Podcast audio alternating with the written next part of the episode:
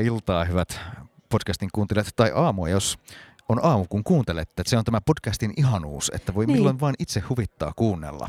Se on, se on totta ja me ei ole vieläkään opittu sitä, että ei voi sanoa, että hyvää aamua rakkaat podcastin kuuntelijat tai hyvää keskipäivää, mutta voidaan sanoa, että hyvää sitä aikaa, kun nyt on, kun olemme siellä luureissasi. Mutta tässähän on ylipäätään tämä tällainen pitkästä aikaa asian äärellä tyyppinen tilanne kummallakin meistä. Eli ei olla hirveän pitkään aikaan tehty mitään podcastia. Nyt ajateltiin taas. No niin, siis siitä on ehkä vuosi. Mehän tehtiin viime vuoden joku semmoinen loppuvuodessa semmoinen katsaus, miten tämä nyt sitten menikään.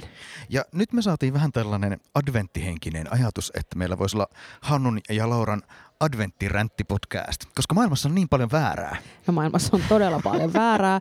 Ja, ja siis mitä muutakaan ihminen tekisi, kun ränttäisi ja kuuntelisi omaa ääntään, koska meidän viisaudethan on niitä parhaita viisauksia. Kyllä, ja mehän ollaan itse asiassa juuri tällä hetkellä molemmat, tai siis me äänitämme tätä täällä Helsingin – valtuuston aulassa. Samaan aikaan kun tuolla valtuusto keskustelee valtuutettujen aloitteista, niin me varavaltuutetut tässä kahvilan puolella nyt sitten jutustelemme asioista. Joo, me ollaan toki tässä jutusteltu aikaisemminkin, että muun muassa noita pormestaripodcasteja silloin aikoinaan ääniteltiin täällä, täällä tota kuppilan puolella. Että sillä on ihan tuttu, tuttu paikka kyllä, mutta täytyy sanoa, että kun tuolla on nyt siis käynnissä toi tosiaan aloitevaltuusto, joista ehkä jos täällä on jotain pitkäaikaisia kuuntelijoita linjoilla, niin muistaa, että nämä aloitevaltuustot on ollut meidän semmoisia ihan all-time favoriteja aina.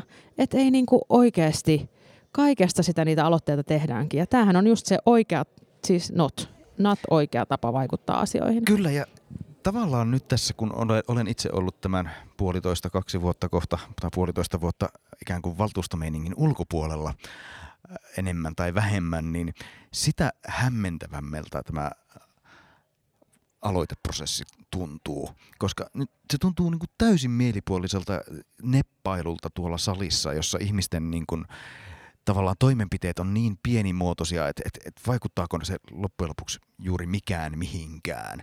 Ja jotenkin ajattelisin, että kaikkien näidenkin poliittisen toimenpiteiden pitäisi olla jollain tavalla – voimallisempia. Ja sitten samanaikaisesti kuitenkin on haasteena se, että kaupungissa on kaiken näköistä vähän keskeneräistä ja puolivillaisesti hoidettua. Niin, että täälläkin on kyllä siis sinänsä ihan hyviä, hyviä aloitteita, että et, et, et pakko nostaa nyt toi esimerkiksi valtuutettu Sini Korpisen aloite siitä, että, että keskenmenon jälkeistä neuvolakäynnistä, jota meillä Helsingissä ei ole, ei ole, ei ole ollut, mutta että nämäkin on sellaisia asioita, että et, et musta tämä on ihan super tärkeää, että tämä tulee nyt kuntoon, tämä asia, mutta välillä niin mä mietin, että et olisiko tehokkaampaa, että jos vaan hoitaisi sen sillä tavalla, että soittaisi apulaispormestari Sasonoville ja sanoisi, että tämä asia ei pitäisi nyt hoitaa kuntoon. Esimerkiksi, ja toki täällä on sitten muitakin sote-toimialaankin liittyviä aloitteita, ja ehkä tässä nyt sitten päästään räntin puolellakin sitten aiheeseen, mutta vähän tässä nykyisessä budjettitilanteessa itseäni ainakin arveluttaisi tehdä minkäännäköistä aloitetta, joka lisää kyseisen toimialan kustannuksia. Niin, siis sehän tietysti näissä vielä oikeastaan onkin se, että mistä me nyt taas pitkäaikaiskuuntelijoille teille paljon herkkua, niin on puhuttu just se, että mikä on talousarvioaloitteen ja tavallisen aloitteen ero, niin mm. valitettavasti aika monet näistä aloitteista on kuitenkin sit luonteeltaan talousarvioaloitteita. Inhimillisellä toiminnalla tuppaa olemaan sellainen ominaisuus, että se aiheuttaa kustannuksia. ja sitten kuitenkin Hanna, Hannu siis mitä me opittiin, kun me oltiin Brysselissä Silvian luona? Me oltiin siis Brysselissä Silvian luona käymässä lokakuussa, ja meidän oli tarkoitus tehdä sieltäkin podcastia, mutta eihän me ehditty, kun piti ihailla sitä niin Euroopan parlamenttia ja kaikkea suurta eurooppalaisuutta, mitä siellä oli, mutta sieltä olisi saanut kyllä tosi monta hyvää ränttiä. Olisi voinut vaan nauhoittaa sitä Silvian puhetta, mutta Silvia, me opittiin, että rahat on nyt loppu. Kyllä. Eiks niin? Kyllä. Se oli, se oli suuri yllätys. Minä olin ihan, että rahaa on, takakontissa on lisää, nyt otetaan lainaa. Ja sitten meille europarlamentaarikko Moody oli, että ei kuulkaas nyt, rahat on loppu. Rahat on loppu, että sillä, sillä lähdetään. mutta, oliko meillä jotain ihan räntättävääkin, Hannu? Oliko? No mut hei Hannu, tässä on siis valtakunnan politiikassakin tapahtunut vuoden aikana vaikka mitä. Eikä ole. On, on. Ja siis semmoinen asia, mikä on ollut tietysti sun ja mun niin kuin pitkäaikainen tavoite, erityisesti mun tosi pitkäaikainen tavoite, sunkin jo jonkin aikainen tavoite. Vuodesta 2014 saakka. Niin, niin, mun ehkä vielä vähän pidempään ollaan oltu oikeassa tässä NATO-asiassa. Kyllä. Eikö se ole hienoa? Onnittelut että, meille kaikille. Onnittelut meille kaikille.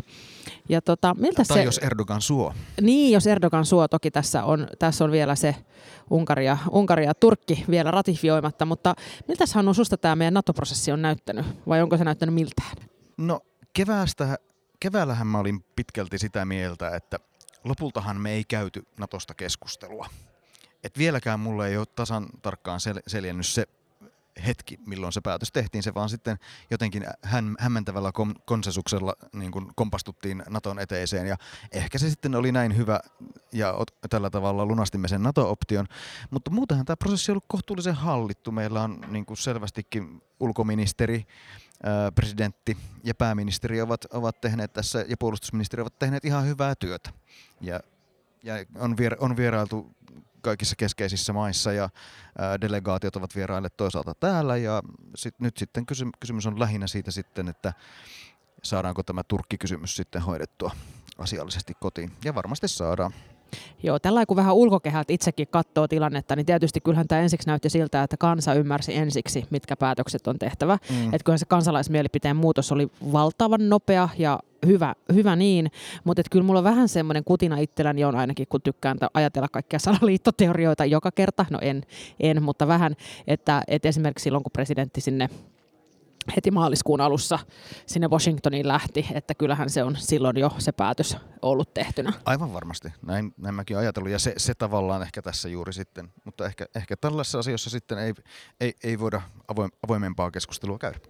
Niin, mutta nyt sitten jos miettii tätä, tätä NATOa ja, ja meillähän tietysti siis ihan kammottava tilannehan meillä on siis se, että sota Euroopassa on käynnissä. Että se, että Suomi liittyy NATOon, niin se ei ole vielä, se ei ratkaise Ukrainan tilannetta millään tavalla. Että se on tietysti sitä meidän oman turvallisuuden maksimointia, mutta että äh, mehän ollaan nyt maksimoimassa omaa turvallisuutta muun muassa rakentamalla raja-aita tonne No niin, mm. päästäänkö tästä päästäänkö ensimmäiseen ränttiin? Ensimmäiseen ränttiin. Saanko mä, aloittaa? Sa, mä uskon, että Hannu, sulla on tästä vielä enemmän räntättävää kuin mulla.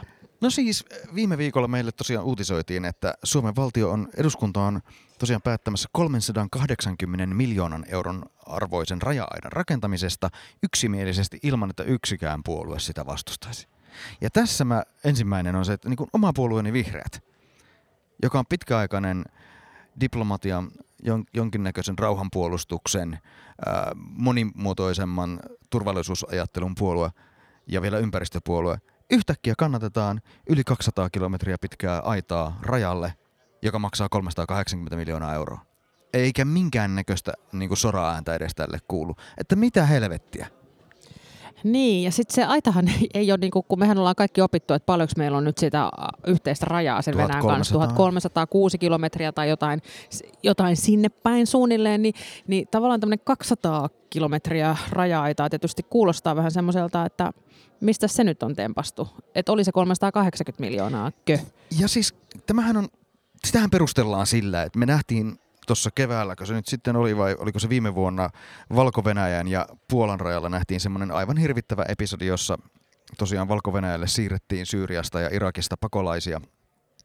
Ja he sitten pakkautuivat sinne Puolan rajalle jossa oli sitten aita ja sitten heidät saatiin pidettyä valko puolella ja sitten, heidät, sitten valko käytännössä kaikki lähetti heidät taka, takaisin paluukoneella sitten tuonne tota, kotimaihinsa. Eli hybridivaikuttamisoperaatio ei onnistunut. Mutta tämähän on taas vain yksi noin tuhannesta erilaisesta hybridivaikuttamisen mahdollisuudesta. Ja jos me käytetään 380 miljoonaa euroa yhden konstin torjumiseen, niin meille jää yhä ne 999 muuta vaihtoehtoa hybridivaikuttaa. Ja itse ajattelen tätä aitaa, sitä aitaskenaariotakin sillä tavalla, että hyvä on, että Puolassa, Puolassa syksyllä siellä sitten pystyttiin nämä ihmiset pitämään sen raja toisella puolella. Mutta entäs jos tuonne Karjalan metsään? Roistovaltio Venäjä heittää tuhat siviiliä, naisia, lapsia, perheitä helmikuun pakkasella, miinus 25 asteen pakkasella meidän raja, rajan taakse. Ja Venäjä ei välitä, välitä heidän elämästään e, e, eikä hengestään eikä ihmisoikeuksistaan mitään, koska Venäjä on roistovaltio.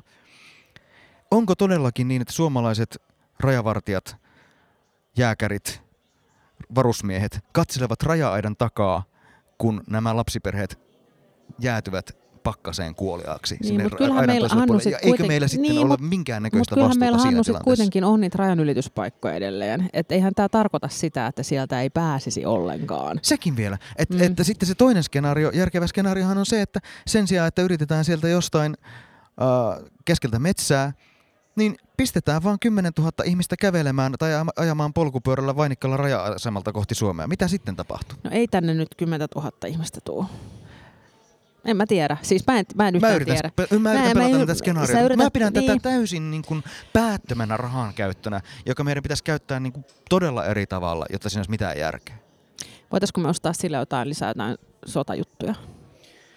Sillä mä, ei hirveästi saa vielä sillä 380 miljoonalla kyllä no kyllä mä pistäisin sen vaikka Ukrainan puolustukseen, jos sillä mm. ostaisi vaikka Ukrainalle äh, Ruotsista hävittäjiä, kun meillä ei jassit kelvannut. Mutta jos ne Ukrainalle kelpaisi, budjettihävittäjiä. siis mitä vitsiä, budjettihävittäjiä, jasseja Ukrainaan. Kyllä. No niin, tähän, tähän on hei siis rakkaat kuultijat tultu.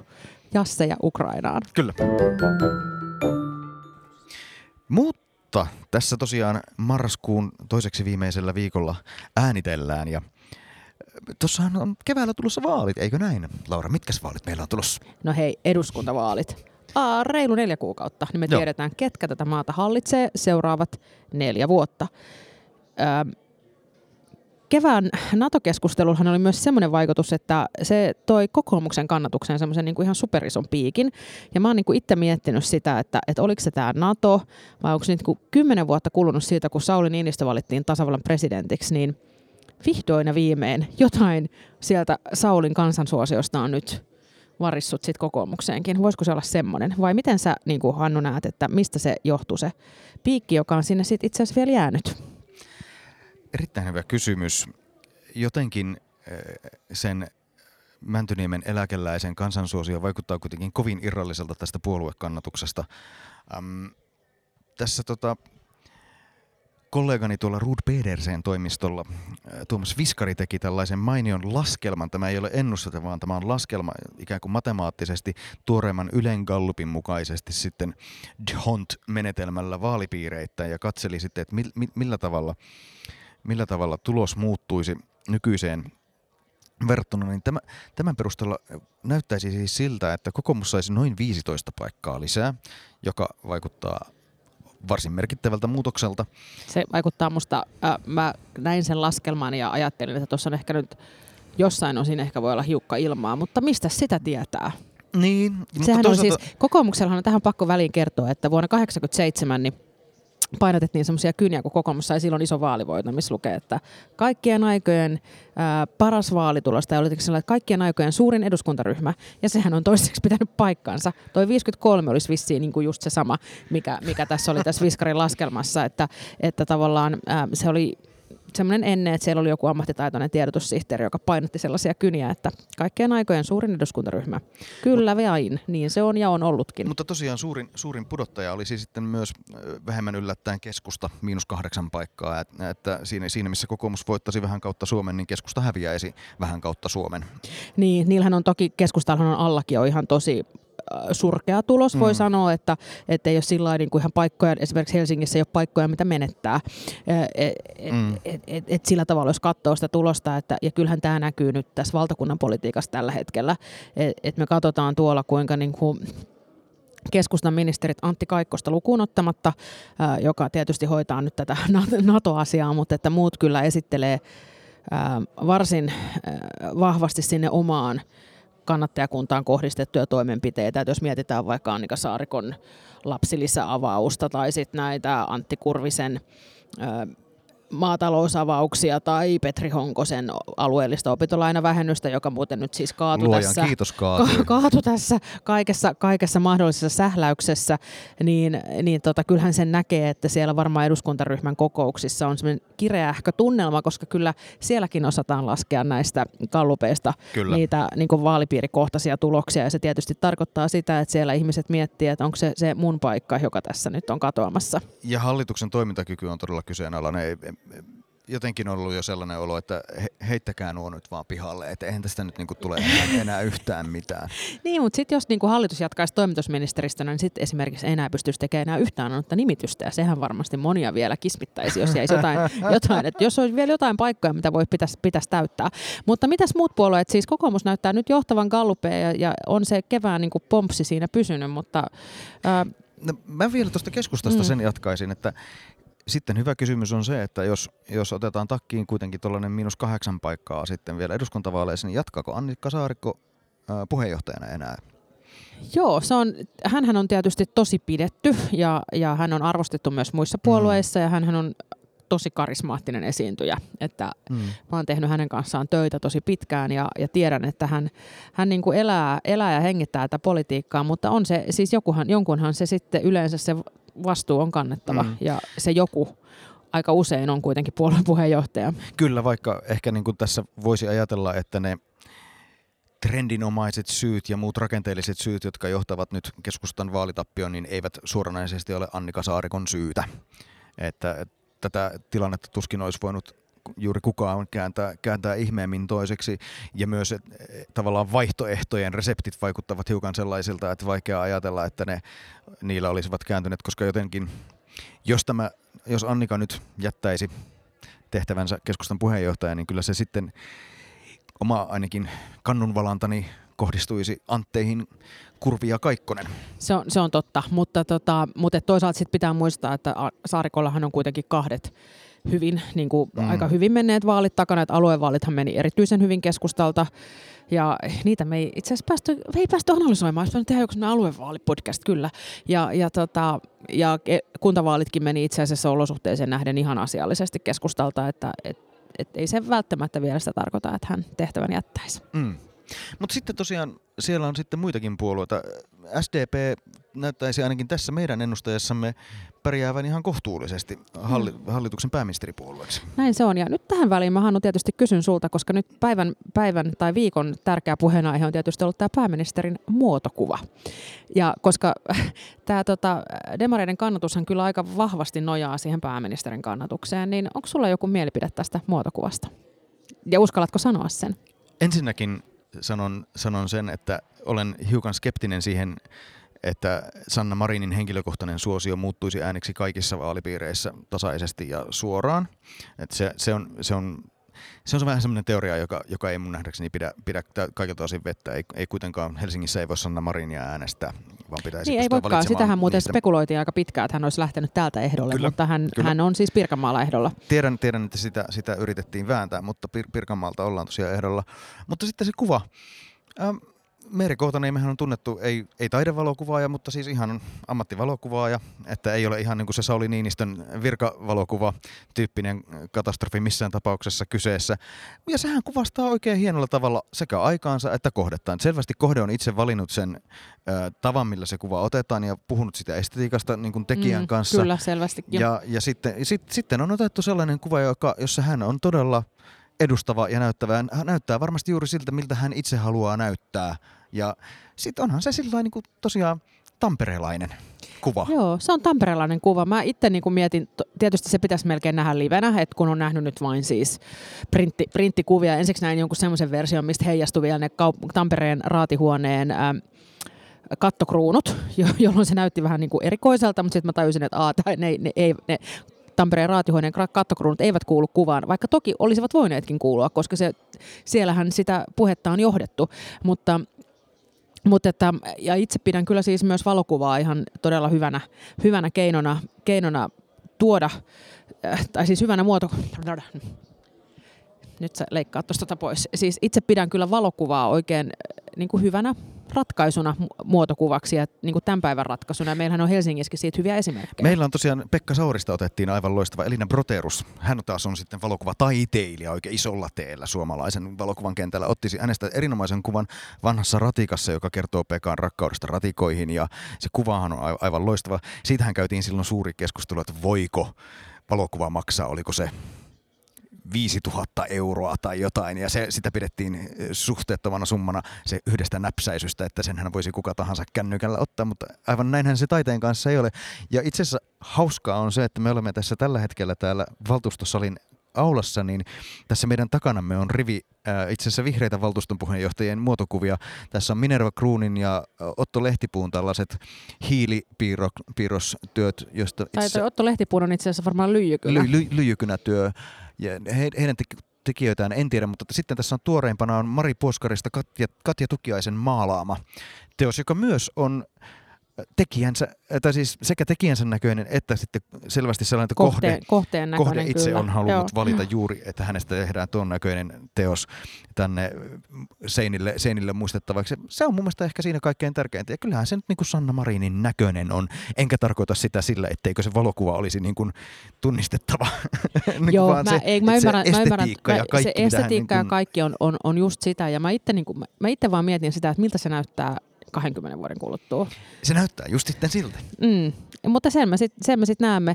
Ja piti vielä sanoa siitä Elina Proteruksen kuvasta, ottamasta kuvasta, että hän on myös itse asiassa tehnyt valo, ottanut valokuvan, toteuttanut tuon Maria Lohelan puhemieskuvan Aa. eduskunnassa. Et musta se, se kyllä kertoo sitä, että on aika lähteä uusille urille. Mutta tämä oli nyt täys harhautuminen siitä, kun piti puhua siitä, että miten SDPn kannatus menee. Mutta vielä, vielä sulla on vielä joku. se SDPnkin, siis apulaiskaupunginjohtaja Hannu Penttilästä, hän on täällä ihan mahtava teos täällä kaupungin talolla, joka on siis videotaidetta, jossa on tämmöinen pystykuva-TV-tyyppinen. Hannu selailee siinä jotain papereita ja sitten sit niin harvakselta, että se näyttää niinku pysähtyneeltä valokuvalta ja sitten aina välillä se liikahtaa. Se on, se on aivan mahtavaa. Mä tykkään siitä ehkä kaikkein eniten näistä muotokuvista täällä. Joo, täällä on kyllä siis paljon, paljon hauskoja kuvia, että näitä musta voisi joskus ihan sillä esitellä vähän suurellekin yleisölle, Mm. että minkä, minkä tyyppisiä kuvia on. Et kun pormestareistahan on usein noita te- teetetty semmoiset, teetetty täällä mä käsillä näytän, teetetty sellaiset kuvat, missä heillä on käädyt kaulassa, niin, niin sitten tietysti valtuuston puheenjohtajista ei ole sellaisia teetetty. Kyllä. Mutta nyt sitten siihen SDPn suosioon. Niin, että kyllä mä itse, kun mä juttelen SDPn taustavaikuttajien kanssa, niin kyllä siellä aika monella tulee just se pelko vähän siitä, että nojaako tämä puhtaasti pääministerin suosioon. Hänhän on käsittämättömän suosittu ja, ja tietysti hän on joutunut korona-aikaan tässä ja nyt sitten vielä Naton myötä niin vetämään aika tiukkaa linjaa, mutta että miten se, sitten, miten se sitten heijastuu muihin vaalipiireihin kuin sinne Pirkanmaan vaalipiiriin. Mä uskon, että hän tulee saamaan varmasti ihan todella, todella paljon ääniä. Ää, et, et en tiedä, onko Pirkanmaalla tehty joku ääniennätys joskus, mutta eiköhän Mm. se varmaan nyt rikota. Mut, Nurminen ja Lyly tulee sieltä varmaan perässä ainakin. Mm, Juu, joo, ja onhan heillä siellä muitakin, Pia Viitanen ja ketä Mm. mm. siellä sitten muita onkaan. Ää, m- mutta se Jukka Gustafsson on ilmoittanut, jäävänsä pois. Mutta sitten se, että millaisia ehdok, siis ehdokkaistahan tämä näissä Suomen vaaleissa on tosi paljon kiinni. Et, et koska kyse on kuitenkin henkilövaali, vaikka meillä on nämä puolueet, niin millaisia ehdokkaita saadaan, niin sehän, sehän tietysti sit tosi paljon vaikuttaa niiden vaalipiirin viimeisiinkin paikkoihin aina. Näinpä kyllä. Sitten meillä on ö, perussuomalaiset koko luokassa seuraavana. Tästä on hirveän vaikea sanoa mitään, koska perinne on nyt ollut viimeiset vuodet ja vaalikaudet se, että perussuomalaiset on siinä niin kuin suurin piirtein tammi-helmikuun vaihteessa varmaan nyt sitten aloittanut aivan järjettömän loppukirjan ja ponkassut sitten yli kaikkien nykyisten kalluppien. Toisaalta nyt ei ole sen tyyppis, ihan sen tyyppisiä trendimuutoksia, mitä silloin on ollut näkyvissä ja heidän pohjakannatuksensa on nyt ehkä niin kuin tasaantuneempi näissä Niin, kallupeissa. niin. Sa- samaan aikaan on pakko sanoa, että meillä, meillä on tulossa talvi, joka näkyy meidän joka ikisen kukkarossa. Mm. Että asumisen hinta nousee, ruoan hinta nousee, energian hinta nousee, bensan hinta nousee, nämä on kaikki ja on jo noussut. Niin nämähän on perinteisesti sellaisia aiheita, jotka sitten kyllä pro- protestipuolueille tuo ääniä. Täyttä kultaa. Ja aivan täyttä, nimenomaan aivan täyttä kultaa. Ja varmasti siellä seurataan aika paljon sitä, mitä tuossa Ruotsissa naapurissa tehtiin. Että siellähän Sverigedemokraatterna teki parhaan tuloksensa koskaan. Ja siis äh, hupaisaa kyllä. Ainoa paikka, missä minä olen nähnyt vaalimainontaa jo nyt pari kuukautta sitten, on Finkinon leffateatteri, jossa oli perussuomalaisten vaalimainoksia ennen tällaista amerikkalaista toimintaelokuvaa. Mm. Ja siinä tota, hupaisaa siinä on se, että mä huomasin siinä tietysti itse, että mä en ole varmaankaan niin kuin nettimainonnassa YouTubessa ja muualla, mä en ole perussuomalaisen kohdennettuna millään tavalla. Ja sitten mä en katso lineaaritelkkaria, niin mä en törmää myöskään lineaaritelkkarin Mm. kautta siihen mainontaan, mitä hän ilmeisesti tekee sitten niin kuin tosi kohdennetusti tietyissä medioissa. Aivan, niin. Että on semmoinen tietty mediakupla, jossa perussuomalaiset tekee jo nyt tämän tyyppistä mediamainontaa. Ja siellä kyllä nimenomaan korostet, lähdettiin tästä, että bensan hinta, sähkön hinta. Se on, se on täsmälleen ne, mistä siellä, ne vivut, mistä vedetään. Mutta siinäkin on vähän, että miten pitkälle se sitten menee, kun kaikki kuitenkin tajuaa, että kyse on siitä, että neukku lähti sotimaan. Niin. Niin, että miten, miten tajuaa, mutta siis samaan aikaan pakko sanoa, että kun tämä on sellainen asia, mistä niinku mekin keskustellaan kavereiden kanssa, mm. että, että kun nämä kaikki koskettaa siis meitäkin, nämä hinnankorokset, että tämä koskettaa ihan kaikkia suomalaisia, että, että mikä se sitten on. Ja sitten, sitten ehkä se, että... Toki teitä keskolaisia vielä enemmän niin niin, työelämänkin kautta. Kuin työelämänkin meitä. kautta toki, mutta että sitten se, että, että miten tota tuolla äh, maaseudulla sitten taas nähdään se, että on kuullut vähän semmoista juttua, että just esimerkiksi keskustaan tyytymättömät maanviljelijät, niin on nyt sitä mieltä, että, että, että se voisi sitten olla PSN vuoro. Mutta sen mm. me sitten näemme keväällä. Ja siis kuten sanottua, ehdokasasetteluhan siinäkin ratkaisee, että... E, e Sekin on taas hyvä kysymys, mm. että miten pitkälle se taas siinä sitten ratkaisee tämä, tämä tuntuu paradoksaalisesti sanoa, kun äsken sanoin, että demareilla se niin kuin vaatisi hyvää ehdokasasettelua, kun taas sitten perussuomalaisilla ehdokasasettelu on ollut ehkä vaaleista toiseen ehkä niin kuin jollain tavalla niin kuin heikompaa kuin muilla ja silti vaalitulos on ollut todella hyvä. Ja itse asiassa juuri äsken tästä ohi käveli Jussi halla jonka takia meinasin tässä jo hämääntyä, kun teen vaalianalyysiä niin, samalla. Vaali, vaalianalyysiä samalla. Mutta kyllähän siis täällä Helsingin valtuustoskin perussuomalaiset on ottanut siis myös tämän maahanmuuttoasian tietysti ihan eri tavalla taas puheeksi monessa eri, eri kohdassa. Sitten on oma urheilusaarani Vihreät. Tämän ennusteen mukaan otettaisiin takkiin kolme paikkaa, eli itse asiassa ne, niin kuin keskustan jälkeen seuraavaksi eniten. Ja kun lähtö, lähtöpaikkamääräkin on aika pieni, niin onhan se prosentuaalisesti iso, iso tiputus, mutta sellaista se on. Niin, musta siinä niin kuin vihreiden osalta esimerkiksi Helsinkihän on tosi mielenkiintoinen vaalipiiri. Teillä on täällä tosi vahva lista mm. ja, ja on nähnyt, että on näistä valtuuston puheenjohtajista puheen ollen, niin edellinen valtuuston puheenjohtaja tai edellistä edellinen Tuuli Kousakin yrittää tehdä mm. paluuta ja sitten tietysti nykyinen valtuuston puheenjohtaja Fatim Diarra on ehdolla ja varmasti tosi vahva ehdokas ja sitten melkein kaikki istuvat kansanedustajat, että Outi Alanko Kahiluotohan on ainoa, joka on ilmoittanut, että ei Kyllä. varmasti ole ehdolla, niin niin mielenkiintoista nähdä, kun viimeksi, on tullut, viimeksi olette ollut kaupungin suurin puolue eduskuntavaaleissa, niin että se on äh, varmasti Vaike- ihan selvää, että va- nyt ette ole. Se on näin. aivan selvää, että kokoomus menee tässä kyllä ohi, mutta että se, että tippuuko paikkamäärä kuudesta viiteen, jossain oli, että jopa neljään.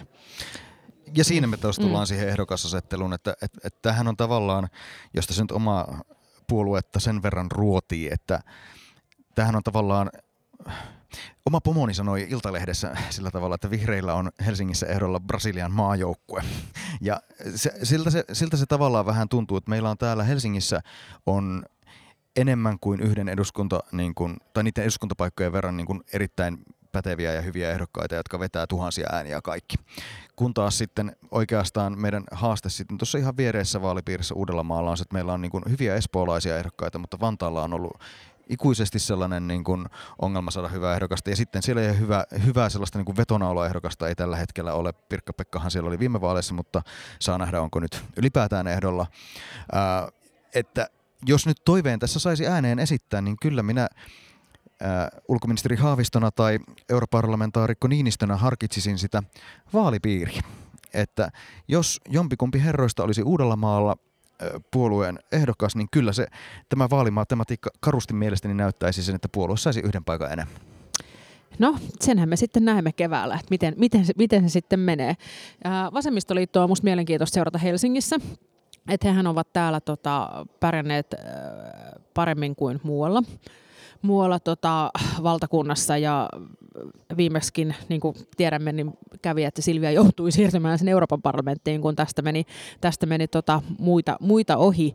Ja äh, nyt tietysti on se tilanne, että Paavo Arhimäki on apulaispormestari, hän ilmeisesti ei ole ehdolla. Nyt huomasin jostain äh, sosiaalisesta Olen mediasta. Olen että olisi ehdolla. Niin, ei, ei tiedä. Sosiaalisesta mediasta huomasin, että ovat tehneet tämmöisen kaappauksen, että näyttelijä Riku Nieminen on lähtenyt nyt ehdolle. Että täällä on kaiken näköistä yritystä nyt sitten rakentaa semmoista varmaan vaali voiton tynkää. Että jos miettii, että vasemmisto ja demarithan sai molemmat viimeksi Helsingistä kolme paikkaa, ja mm. demarit mm. varmasti yrittävät nostaa sitä kolmesta neljään nyt. Kyllä varmastikin. Ähm, Minja Koskelahan tulee tekemään vasemmistoliitolla Helsingissä aivan varmasti niin kuin heittämällä, heittämällä sisään tyyppisen tuloksen. Ähm, sitten varmastikin Veronika Mai jos Paavo lähtee, niin Paavo on sisällä, jolloin sitten Mai ja Veronika joutuvat tappelemaan tosissaan paikasta ja sitten varmaan vitosena sitten Suldaan, kuten viimeksikin. Niin, sä et usko tähän munamieheen. mä en nyt tämän, tämän tyyppisiin ehdokkaisiin tässä, tässä ympäristössä en ehkä niin kuin täysillä, täysillä usko. Ää, tämän ennusteen mukaan vasemmistoliitto olisi saamassa Pirkanmaalta yhden paikan lisää, joka on mielenkiintoista, mutta kyllä se niin kuin, mun mielestä aivan mahdollisuuksien rajoissa on. on. On totta kai, ja siis Pirkanmaan vaalipiirihän, kun nythän näitä vielä näitä paikkoja siirtyy, niin Pirkanmaan vaalipiirihän tulee yksi paikka lisää. Mm. Ää, samoin kuin Helsinkiin ja Uudellemaalle myös, että tuolta Kaakkois-Suomesta lähtee kaksi mm. ja, ja Lapista yksi. Ja mm. Lee Andersonhan on tavallaan puheenjohtajana hiukan tällainen oman puolueensa Sanna Marin, ei tietenkään ihan yhtä valtaisa kansansuosio, mutta yleisesti ottaen pidetty ja saa tämmöisessä puheenjohtajien analyyseissä niin kuin korkeimpia pisteitä vuodesta toiseen. Ja silti vasemmistoliiton kannatus mataa sillä 8-9 prosentissa niin kuin riippumatta olosuhteista aina sama. Vasemmistoliitto ja RKP, aina sama. Ää, vasemmistoliitolla on niin kahdeksan, pikkasen yli kahdeksan, pikkasen yli kahdeksan, RKP-laina, pikkasen yli neljä. Siinä sitten Markus Rantalakin just meni ohi, että aina jos me puhutaan jostain puolueesta, niin nyt kellokkaat tästä kulkevat ohitse. Kyllä. Joo, sen siitä saa. Pitäisikö Hannu lyödä vetoa hallituspohjasta? Miltä se susta näyttää? Se on varsin tylsä vedonlyöntikohde tällä hetkellä vaikuttaisi mielestäni Niin, siltä. se, se ehkä vaikuttaa aika tylsältä, mutta, mutta aina tulee jotain yllätyksiä. Niin, mä ehkä sanoisin niin, että keskusta ei lähde oikeastaan mihinkään hallituspohjaan. Tai on äärimmäisen epätodennäköistä, että lähtisi. Eli silloin tämä tällainen tavallaan oikeisto perskeko-tyyppinen Hmm. ää, niin, niin kuin hallituspohja vaikuttaa aika epätodennäköiseltä.